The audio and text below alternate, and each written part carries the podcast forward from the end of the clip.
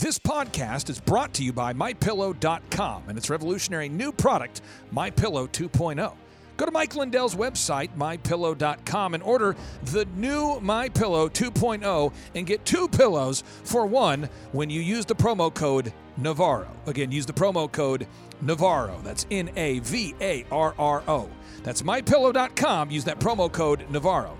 Now, here's former Trump manufacturing czar Peter Navarro with his Taking Back Trump's America podcast and Substack.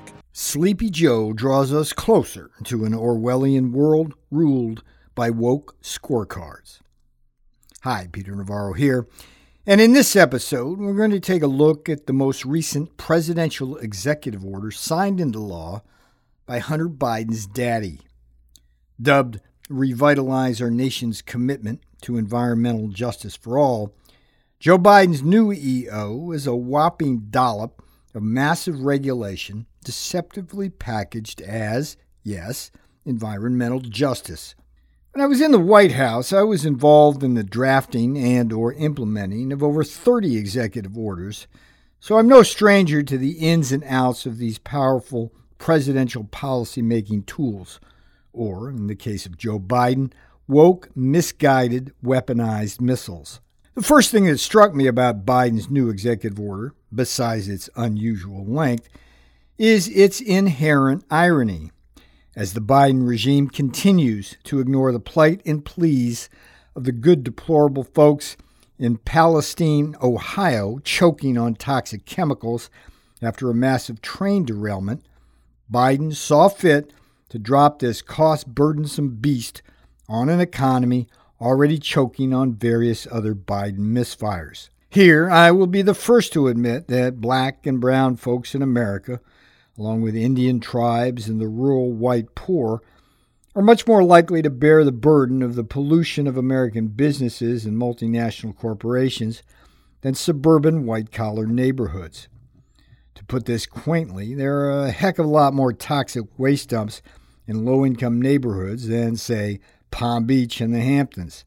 But my first beef with this order, as with most of what the Biden stormtroopers do, is that the proposed solutions in the order, which erects a massive new Rube Goldberg bureaucratic edifice, won't really address the underlying problem, even as Biden tries to use a sledgehammer to drive a nail into the wrong target. Of utmost concern with this over-regulation approach in the short run should be the economic ramifications of a massive addition to the regulatory state, even as we enter what is likely to be a period of lengthy stagflation, recession plus inflation. When I was in the Trump administration, the boss knew how to grow an economy, namely through the four engines of GDP growth. These included a lower tax burden, for small businesses in the middle class, strategic energy dominance, fair trade, and a strong American manufacturing base, and, most pertinent to this discussion, a lower regulatory burden. In fact, President Trump was able to engineer the greatest reduction in America's regulatory burden since the days of Ronald Reagan, and, not coincidentally, the nation experienced unprecedented growth and prosperity at least until the Chinese communists attacked America with a bioweapon. But that's another story. At any rate, during the boss's tenure, President Trump rolled back hundreds of unnecessary regulations, with a big assist from Russ Vought at OMB, and thereby helped pave the way, no pun intended, for an era of faster growth and higher wages than achieved previously under Obama Biden. In contrast, with this executive order, Biden quite proudly boasts the advancement of an ambitious regulatory agenda. Besides its sheer scale, it implicates every agency of government, along with an existing unit within the White House and a new entity to be created. A second problem with the executive order is its command and control income redistribution targets. For example, as Biden boasts, 40% of the overall benefits of certain federal investments will flow to disadvantaged communities. While in the abstract this may sound benign, it's an open recipe for steering federal dollars to blue state communities for political purposes. How do you spell pork barrel politics? Unquestionably, the scariest part of the executive order is its further advancement of the woke and dreaded social credit score concept that has been pioneered quite ruthlessly by the Chinese Communist Party to exert both social and political control over its private citizens and businesses. The CCP is now using this scorecard concept to ensure private citizens do not criticize the state government and businesses toe the Chinese Communist Party line. In Communist China, if people criticize the CCP, their social credit scores go down, and as scores fall, so too does the job prospects of China's Lao Baixing, the working class deplorables of China that tirelessly toil in the biggest sweatshops of Asia. At its core, the CCP Biden scorecard concept is nothing but Orwell in digital space. And, along with vaccine passports, social, environmental, and other types of government scorecards augur a very disturbing wave of a socialist Marxist future that the Democrats are already embracing. With this particular executive order, the Biden regime will establish an environmental justice scorecard designed to assess, quote, federal agencies' efforts to advance environmental justice, close quote. The tell in this con game is Biden's reference to the scorecard being part of a phase one in the overall effort.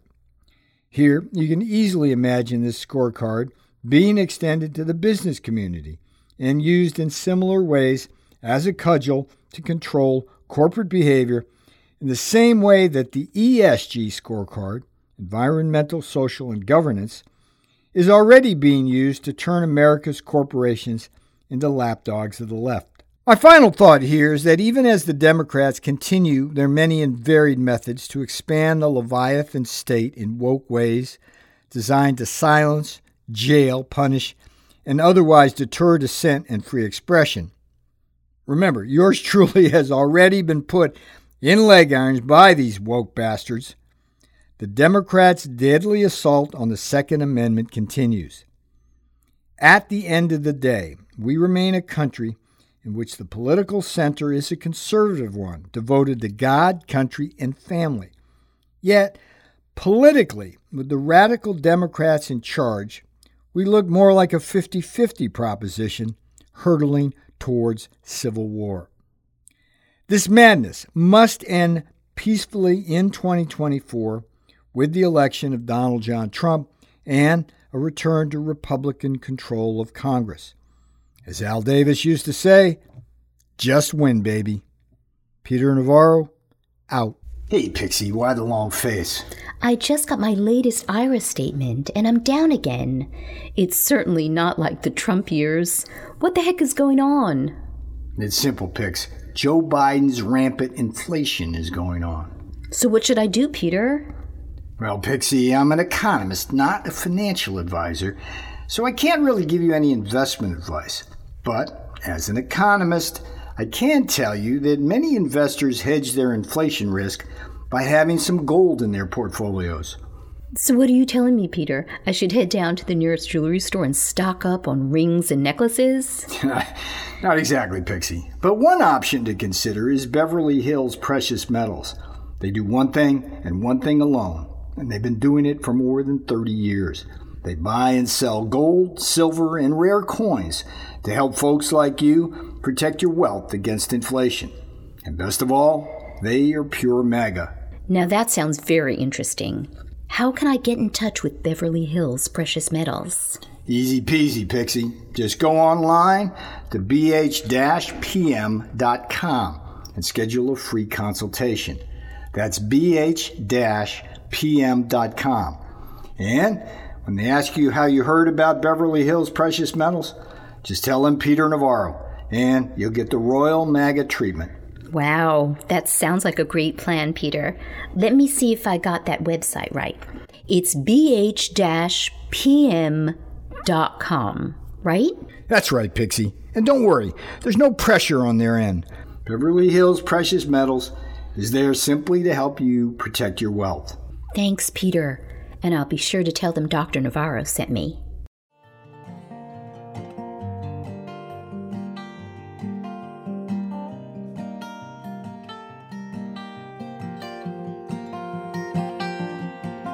Look around, well, tell me what you see.